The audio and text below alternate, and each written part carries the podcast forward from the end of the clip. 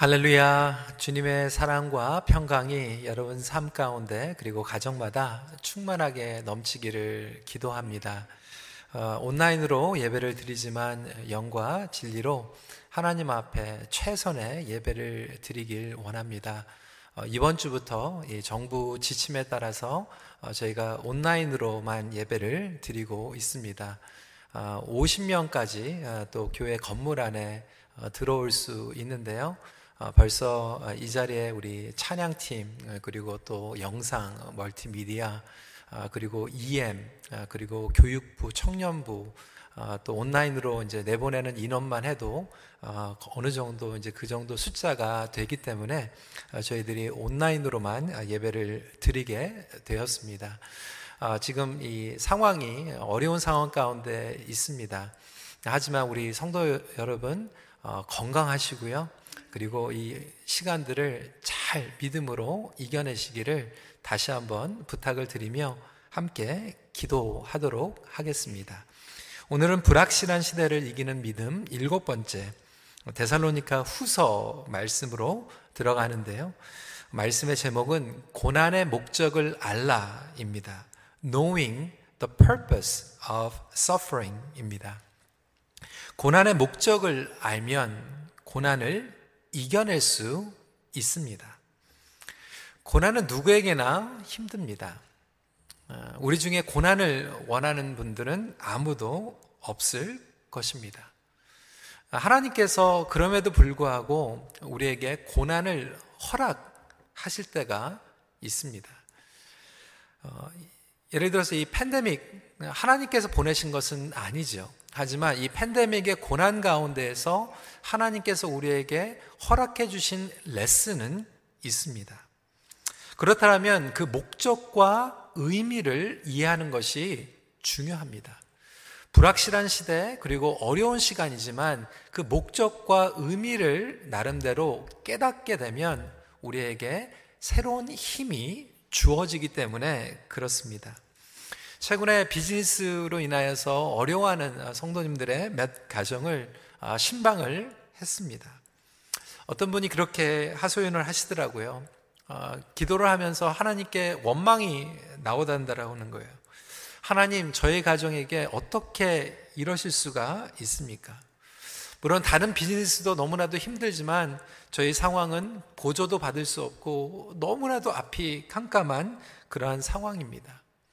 원망이 되기도 하고 마음이 강팍하게 되는 것을 경험한다라고 하는 솔직한 고백을 들었습니다. 저도 그 가운데에서 안타까움이 함께 기도했던 그러한 신방이었습니다. 우리가 하나님 안에서 믿음의 여정을 한다라고 하는 것이 고난이 없는 삶은 절대로 아닙니다. 아니, 오히려 반대로 하나님과 동행하면서 고난을 경험할 때가 더 많이 있습니다. 씨에스 루이스는 천국과 지옥 가는 길을 이렇게 묘사했습니다. 지옥에 가기를 원하십니까? 지옥으로 가는 길은 평평하고 밋밋하면서 전혀 장애물이 없지만 천국으로 가는 길에는 환난과 역경이 있습니다. 주님을 따라 여정을 가면서 고난을 만나게 된다면 많은 그리스도인들은 아, 이 길이 아닌가? 잘못된 길인가? 그렇게 질문하고 의심할 수 있습니다. 하지만 여러분, 주님의 말씀을 따라가는데 고난이 주어진다라면 반대로 여기시길 바랍니다. 아, 주님과 동행하기 때문에 천국에 가는 길에 이러한 고난이 주어지는구나. 오히려 고난이 없는 삶이 형통이라고 하는 이 세상의 변질된 복음에서 속지 말아야 합니다. 그것이 믿음을 가진 자들의 자세인 것이죠. 사도 바울은 데살로니가 전서를 시작하고 마지막에 정리하면서 믿음의 역사에 대해서 설명했습니다. 칭의의 과정, 그렇죠. 우리의 믿음의 시작은 예수 그리스도의 은혜로 말미암아 시작되었다라고 하는 것을 강조했습니다. 그런데 데살로니가 후서에 오면 이 시작을 믿음의 성숙으로 시작을 하고 있습니다. 그러니까 데살로니가 정서는 믿음의 역사, 믿음의 시작을 얘기했다라면 데살로니가 후서에서는 믿음의 성숙, maturity에 대해서 설명하고 있는 것이죠. 그래서 이 믿음의 성장과 성숙에 대해서 오늘 데살로니가 후서 일 장 말씀을 통해서 언급하고 있는 것입니다. 때로는 고난을 허락하시면서 믿음의 성숙을 이루시는 하나님의 깊으신 뜻과 목적이 담겨져 있다라고 하는 것이죠. 오늘 말씀을 통해서 그렇다면 이 믿음의 고난의 목적과 의미에 대해서 세 가지로 살펴보도록 하겠습니다. 첫 번째로 용량을 넓히시기 위함입니다. It is in order to increase the capacity. 사 절 말씀이죠. 그러므로 너희가 견디고 있는 모든 박해와 환난 중에서 너희 인내와 믿음으로 말미암아 하나님의 여러 교회에서 우리가 친히 자랑하노라. 이 고난, 박해와 환난을 통해서 사도 바울이 얘기하고 있는 것은 구체적으로 우리의 믿음과 사랑의 용량을 넓혀주신다라고 하는 거예요. 믿음의 용량은 faith capacity입니다. 그리고 사랑의 용량은 love capacity입니다. 믿음과 사랑의 용량은 함께 넓혀가야 합니다. 한쪽이라도 놓치면 온전한 신앙이라고 얘기할 수 없습니다. 믿음이 자라면 믿음이 자라는 만큼 사랑이 자랄 수밖에 없고요. 사랑이 자라면 사랑이 자라는 만큼 믿음이 자랄 수밖에 없습니다. 어떤 분들은 이 믿음의 용량, 믿음의 그릇이 참 적은 경우를 보게 됩니다.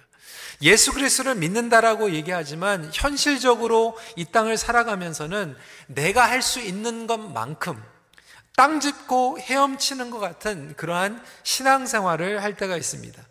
내 자신이 있는 것만큼, 내 능력이 되는 것만큼만 살아가는 거예요.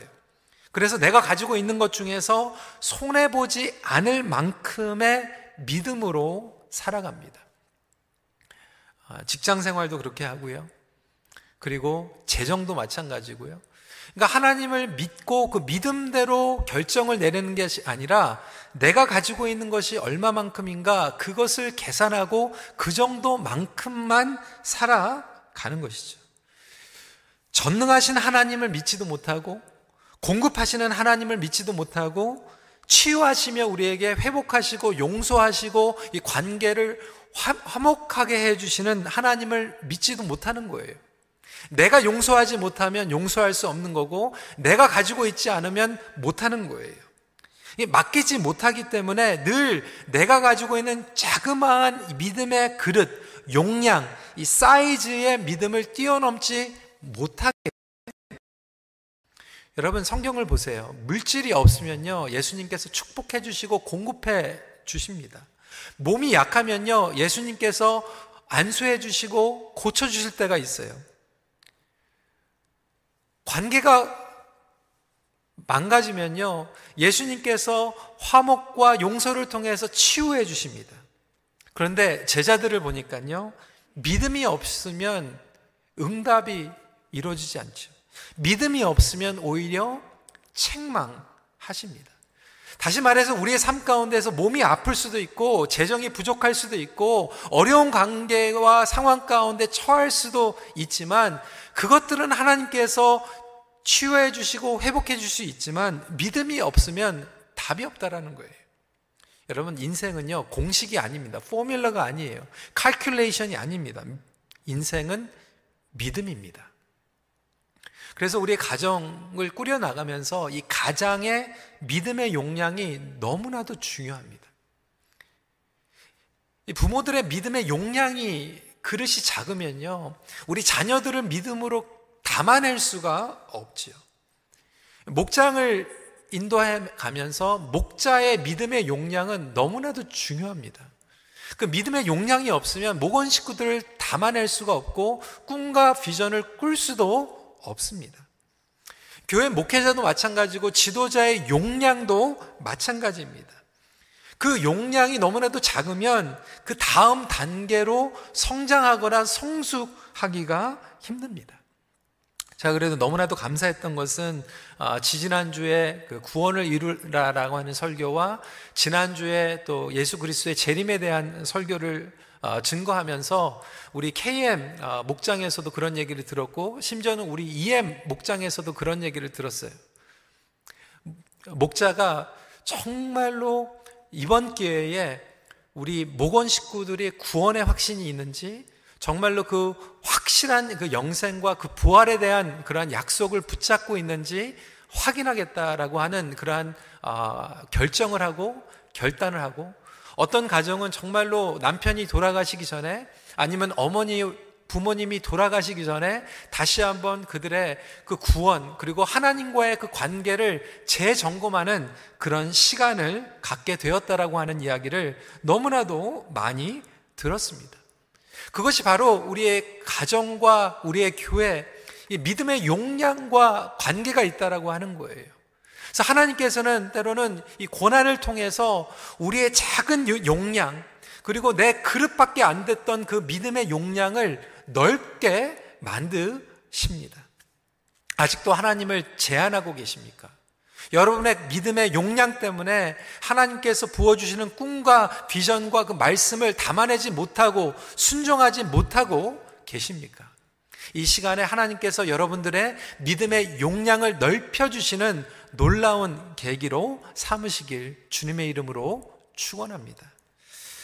그러다 보니까 믿음에 의한 결정을 내리지 못하는 거죠. 사사건건 어떤 일을 만나도 내가 할 수 있는 만큼만 하면서 살아가는 것이죠. 믿음의 용량도 중요하지만 또 사랑의 용량도 중요하다라고 말씀을 드렸습니다. How do we measure? 용량의 적은 경우가 너무나도 많이 있어요. 나 자신을 뛰어넘지 못하는 경우가 대부분이지 않습니까? 어떤 분들은 믿음의 용량은 넘습니다. 하나님을 잘 믿어요. 믿습니다. 그리고 그 믿음 가지고 잘 밀어붙입니다. 그 믿음 가지고 순종도 잘합니다. 그런데 다른 사람들을 사랑하지 못합니다. 자기를 뛰어넘지 못하는 거죠. 자기와 다른 사람들을 사랑하지 못합니다. 나랑 다른 방식에 살아가는 사람들, 나랑 다른 기질, 나를, 나와 다른 성향, 다른 관점과 의견을 가지고 있는 사람들을 사랑하지 못하는 거죠. 어떤 분들은 자라나면서 정말로 어뷰스를 당한 분들이 계세요. 정말로 피해의식 가운데 살아가는 분들이 있어요. 그러한 피해의식 가운데 살아가다 보니까 어떠한 사건만 생기면 자기 위주로 생각하게 되는 거죠. 나에게 이런 어려움이 있었다. 나에게 이런 아픔이 있었다. 나에게 이런 분노가 있다. 내가 화난다. 내가 싫다. 나에게 불편하다. 계속해서 자기 중심으로만 생각하다 보니까 자기가 불편함으로 그것을 표출한 것이 다른 사람들에게 어떠한 데미지를 주는지, 공동체에게 어떠한 피해를 주는지, 내 피해 의식에 갇혀가지고 다른 사람들에게 피해를 주고, 다른 사람들이 불편하고, 다른 사람들이 좌절하고, 낙심하고, 상처받는 거에 대해서는 전혀 생각하지 못하며 살아가는 분들이 얼마나 많은지 몰라요. 사랑의 용량이 작기 때문에 그래요. 사랑의 그릇이 작기 때문에 그런 거죠. 그래서 본인이 너무나도 프레자일한 거예요. 깨지기가 너무나도 쉬운 거예요. 심지어는 교회 안에서 오랫동안 섬긴 지도자인데도 불구하고 내가 불편하면 그냥 불편한 거예요. 다른 사람들이 불편하든 다른 사람들이 힘들든 상관없이 그것을 표출하고 내던지는 경우들이 얼마나 많이 있는지 모릅니다. 자기 내면 안에 있는 문제들을 해결하지 못하다 보니까 다른 사람들을 온전히 담아낼 수도 없고 사랑할 수도 없게 되는 거죠. 사도 바울은 데살로니가 교인들에게 이 고난과 박해와 핍박을 통하여서 하나님께서 믿음과 사랑의 용량을 넓혀주시길 원한다라고 도전하고 있는 것이죠. 여러분, 이러한 하나님의 선하신 능력과 영광이 여러분들의 믿음과 사랑을 통하여서 온전히 증거되기를 주님의 이름으로 기도합니다. 십자가의 요한은 이렇게 얘기했습니다. 그리스도를 위해 고난받은 줄 모르는 사람이 무엇을 안단 말인가? 여러분, 그리스도의 고난을 알지 못하면 그리스도를 알 수가 없어요.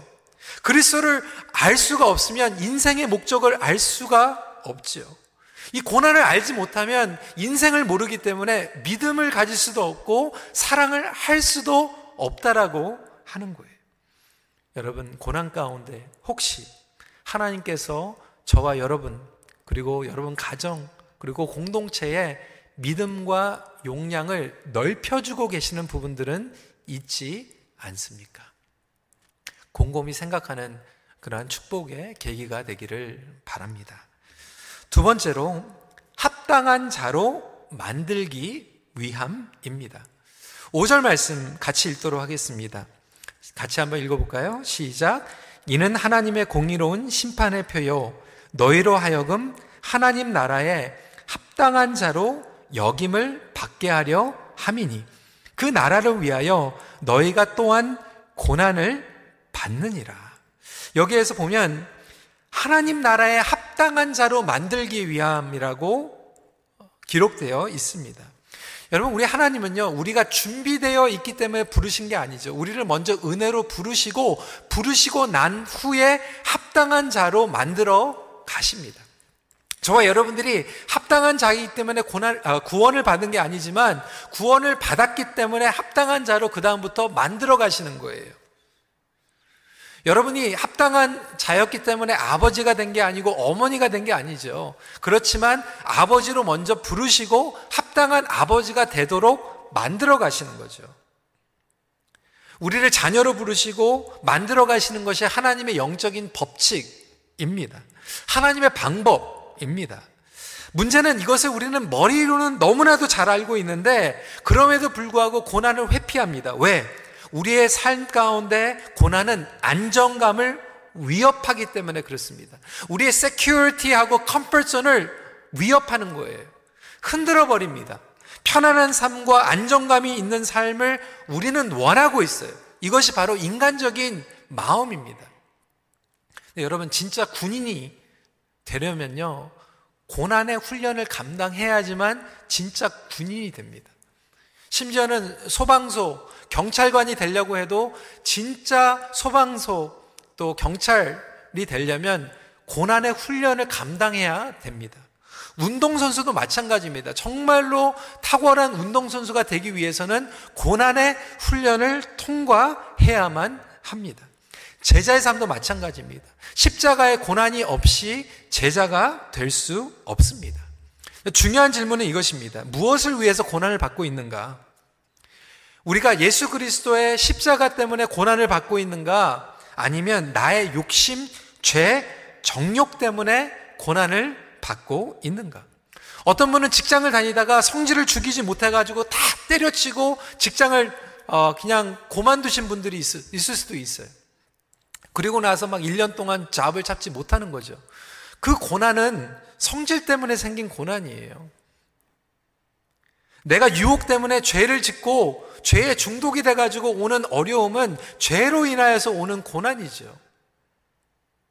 그것은 하나님의 나라와 상관이 없는 고난일 수 있지만 그럼에도 불구하고 하나님께서는 그 고난의 시간을 통하여서 우리를 정화시키시는 기회로 삼으신다라고 하는 거예요. 우리 안에 있는 불순분들이 얼마나 많이 있는지 몰라요.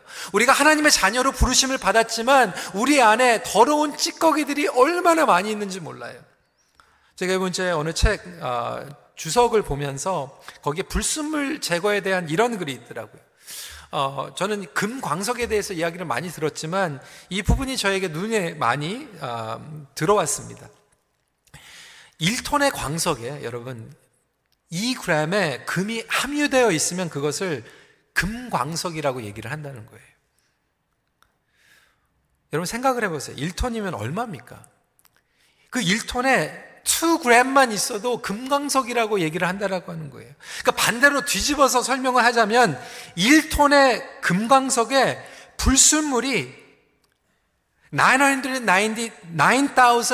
구백구십구, 팔 그램이 불순물이 있어도 이것이 금광석이 될 수 있다라고 하는 거예요. 여러분 한번 생각을 해보세요. 이 불순물을 제거하고 순수한 이 그램의 순금을 얻기 위해서는 육천 도가 넘는 용광로에 여러 번 재련을 한다라고 하는 거예요. 그러니까 금광석이 용광로에 던져질 때 순금이 되어서 나오게 되는 것입니다. 여러분 놀랍지 않습니까? 그게 바로 저와 여러분들이에요. 저와 여러분들 안에 솔직하게 구십구 퍼센트, 구십팔 퍼센트의 불순물이 있지는 않습니까? 그럼에도 불구하고 칭이라고 하는 것은 예수 그리스도의 보혈로 말미암아 우리를 의롭다라고 말씀하셨지만 우리 안에 아직도 구십팔 퍼센트, 구십구 퍼센트 있는 이기주의, 교만, 욕심, 그 더러운 불순물들을 하나님께서는 이 용광로에 우리를 때로는 집어넣으시고 우리와 함께 하시면서 하나씩 하나씩 불순물들을 제거하고 계시는 것들은 아닐까요? 그럴 때 우리는 하나님을 원망합니다. 하나님, 나에게 어떻게 이렇게 하실 수가 있어요? 하지만 하나님 입장에서는 우리 안에 있는 불순물들을 아직도 보고 너에게 아직 제거해야 할 것들이 너무나도 많구나.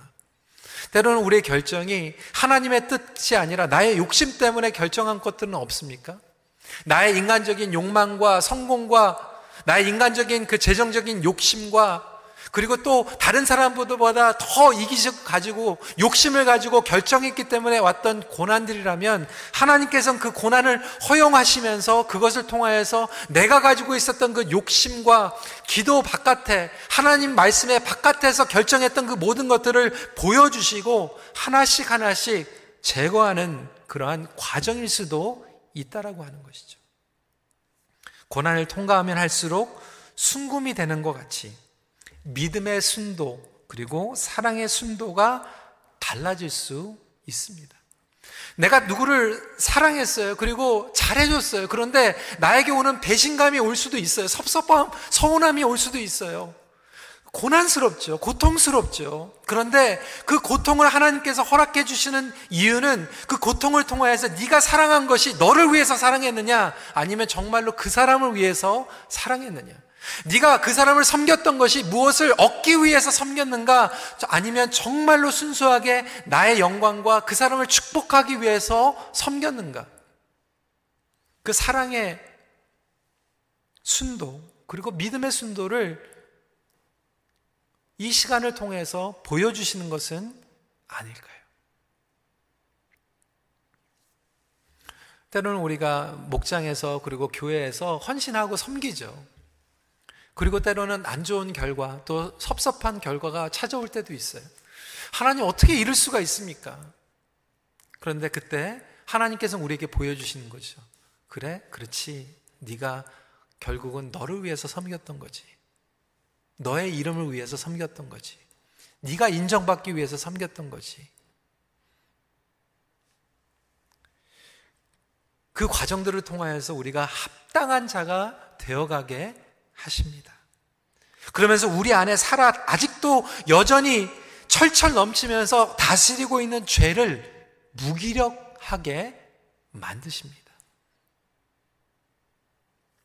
욥기 이십삼 편 십 절 말씀. 그러나 내가 가는 길을 그가 아시나니 그가 나를 단련하신 후에는 내가 순금같이 되어 나오리라.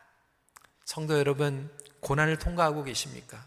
저와 여러분들이 순금과 같이 나오는 놀라운 역사가 일어나길 다시 한번 주님의 이름으로 축원합니다.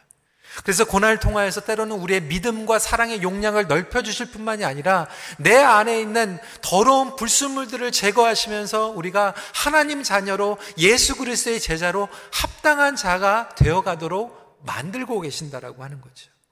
여러분, 그렇다고 모두가 고난을 거치며 순금이 되는 것은 아닙니다.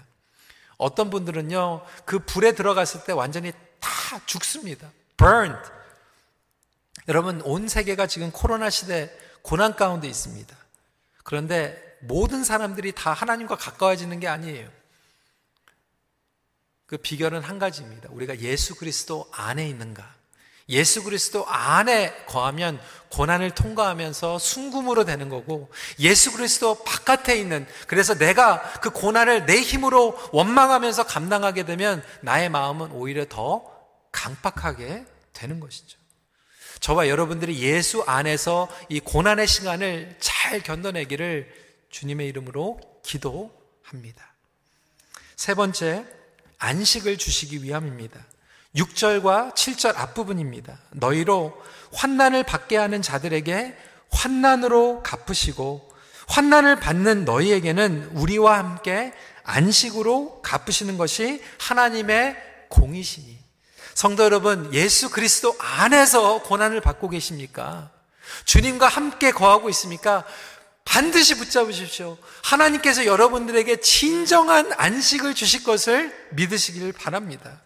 우리로 하여금 우리를 괴롭게 하는 사람들이 있어요. 그런데 그 사람들은 하나님께서 환난을 받게 하는 자들에게 환난으로 갚으시겠다고 말씀하셨어요. 하나님의 시간 가운데 하나님의 방법으로 하실 거예요. 그것은 하나님께 맡기세요. 그런데 이것을 믿음으로 감당하는 자들에게는 반드시 안식으로 갚으신다. 여러분, 이것이 하나님의 약속입니다. 하나님의 성품입니다. 여러분, 진정한 안식은요, 상황이 주는 안식이 아니에요. 재정, 뭐 건강, 좋은 집, 좋은 직장이 주는 안식은 진정한 안식이 아니죠. 그것은 없어지면 잃어버리는 안식이에요. 그런데 진정한 안식은 뭐냐면 하나님의 말씀에 기초한 안식이죠. 하나님의 성품에 의지한, 하나님의 약속을 의지한 기초로 한 안식입니다. 그래서 상황이 바뀌어도, 시대가 바뀌어도 이 하나님께서 주시는 안식은 요동치 않습니다. 불변하는 안식이에요. 그러면 여러분, 이 안식은 어떻게 누릴 수 있습니까? 하나님의 공의를 믿고 하나님 앞에서 살아가는 자들만 얻을 수 있는 안식입니다. 세상의 결과를 보면서 살아가는 게 아니에요. 여러분, 인생의 스코어는 누가 결정합니까? 세상이 결정합니까?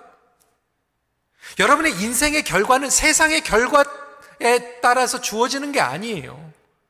하나님의 평가가 여러분들의 인생의 스코어 점수입니다. 여러분들의 인생의 결과는 하나님의 평가예요. 그것을 맡기고 살아가는 자들에게 주어지는 안식을 이야기하고 있는 거예요. 그렇기 때문에 세상이 주는 안식이 아니라 하나님께서 주시는 안식인데, 이 안식을 누리는 자들만 다른 사람들에게 동일한 안식을 나눠줄 수 있습니다. 그렇다면 이 안식은 어떻게 누릴 수 있을까요? 사도 바울은 오늘 말씀을 통해서 두 가지 이야기하고 있어요. 재림신앙과 기도예요. 이게 무슨 얘기냐면, 정말로 예수님께서 다시 오실 것을 믿는 사람들은 고난을 통과하면서도 안식을 누릴 수 있다라고 하는 거예요. 하지만 예수님을 기다리는 그 과정 가운데서 우리를 그냥 놔둔 것이 아니라 성령님의 역사를 우리가 경험할 수 있는, 그것은 바로 기도를 통한 안식입니다. 지난주에 재림신앙에 대해서 말씀을 드렸기 때문에 오늘은 이 기도에 대해서 조금 어, 말씀을 드리며 강조하고자 합니다. 십일 절 말씀입니다. 이러므로 우리도 항상 너희를 위하여 기도함은 우리 하나님이 너희를 그 부르심에 합당한 자로 여기시고 모든 선을 기뻐함과 믿음의 역사를 능력으로 이루게 하시고, 고난 가운데서도 모든 선을 이루시는 것, 그리고 우리에게 기쁨과 믿음의 역사를 주어지시는 통로를 주셨는데, 그 특권을 주셨는데, 그 특권과 통로는 기도라는 거예요. 여러분, 하늘이 무너져도 기도할 수 있습니다. 여러분들이 재정이 어렵고 몸이 힘들어도 기도할 수 있습니다. 그것은 하나님의 최선의 방법인 줄 믿으시기 바랍니다. 고난 가운데 있는 최선의 방법, 최고의 방법은 하나님의 도, 도우심을 구하는 것이고, 그 도우심을 통해서 우리에게 돌파구, 브레이크트루를 허락해 주십니다. 여러분, 그래서 기도는요, 능력입니다. 기도는 상황을 바꾸기도 하지만 우리의 생각과 자세를 바꿔주는 능력입니다. 구체적으로 그 기도의 힘이요, 여러분, 관계 가운데 고난을 겪고 계시는 분들이 있잖아요. 여러분을 어렵게 하시는 분들이 있잖아요. 누구를 미워할 때가 있어요. 근데 정말로 미워하다가도요, 기도를 하다 보면요, 그 사람을 향한 긍휼함이 생기게 됩니다. 여러분, 그런 거 경험해 보셨죠? 너무나도 억울하고 분통해가지고 막 기도하기 시작했는데, 기도하다 보니까 그럴 수도 있겠지 라고 마음이 열릴 때가 있어요. 때로는 고난이 깊은 바다로 표현이 됩니다. 긴 터널이라고 표현이 되기도 합니다. 여러분, 깊은 바다로 들어가잖아요. 긴 터널을 지나가고 있잖아요. 그러면 답이 안 보여요. 그 고난이 다 끝날 때까지 답이 안 보일 때가 얼마나 많은지 몰라요. 요셉을 보세요. 긴 터널을 통과했습니다. 형제들에게 배신당했어요. 보디발 집에서 자기는 정말로 그 보디발을 배신하지 않기 위해서 자기의 정절을 지켰는데 오히려 모함에 빠지고 감옥에 들어가죠. 고난과 고난의 끝이 안 보이는 거예요. 깊은 바다와도 마찬가지였어요. 감옥이었어요. 터널이었어요. 그때는 답이 안 보였어요. 하지만 요셉은 기도로 하루하루 견뎌내고 이겨냅니다. 그리고 그 터널이 끝났을 때 하나님께서 그 모든 답이 무엇인지를 깨닫게 해주십니다. 저와 여러분들이 지금 고난 가운데 지나갈 때 우리에게 답이 안 보일 수 있어요. 하지만 기도는 답이 안 보이는 가운데에서도 견딜 수 있는 초자연적인 힘을 우리에게 부어줍니다. 여러분, 그래서 사도 바울은 그들을 위해서 기도했고 그들에게 기도하라고 권면했습니다. 기도를 하면요, 고난 가운데에서도 기쁨과 감사의 능력을 부어주신다라고 설명하고 있습니다. 여러분, 기도가 그래서 신비로운 거예요. 고난의 상황인데 기도하다 보면 기쁨이 흘러나올 때가 있어요. 정말로 어려운데 기도하다 보면 감사가 나올 때가 있어요. 고난 가운데 참 안식을 누리게 하는 비결이 기도에 있다라고 하는 거예요. 기도를 통해서 얻는 기쁨, 여러분 경험해 보셨습니까? 깨닫게 됐기 때문에 기쁨이 생기는 거예요. 여러분, 다시 일어날 수 있는 용기를 기도를 통해서 하나님께서 부어주십니다. 무기력함 가운데 계십니까? 절망감 가운데 계십니까? 허탈감 가운데 계십니까? 그 가운데 사로잡혀 계신 분들이 복음의 능력과 기쁨과 감사가 다 메말라져 있다라면 여러분, 무릎 꿇으십시오. 기도의 자리로 나가십시오. 왜? 내 안엔 힘이 고갈되었기 때문에 그렇죠. 그런데 기도하는 시간, 하나님께서 오늘 이길 수 있는, 그리고 나의 삶 가운데 무너져 있는 것들을 다시 고칠 수 있는 용기를 허락해 주십니다. 루디아드 키플링, 아주 유명한 영국의 작가지요. 우리 아이들이 좋아하던 뭐 정글북을 쓴 저자이기도 합니다. 이렇게 얘기를 했어요. 내가 평생을 바친 것이 무너진 것을 보고도 낡은 연장을 집어들고 다시 세우려는 의지가 있다면 비로소 너는 어른이 된 것이다. 여러분, 여러분들이 평생 이루었던 비즈니스가 위태합니까?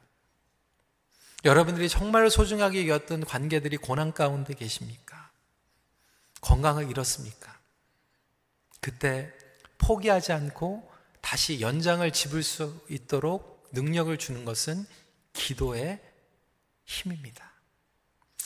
오늘 말씀을 어, 마무리하면서 어, 제가 어, 저를 멘토링 해주시는 우리 강준민 목사님 목회서신 함께 좀 나누고 마무리하고자 합니다.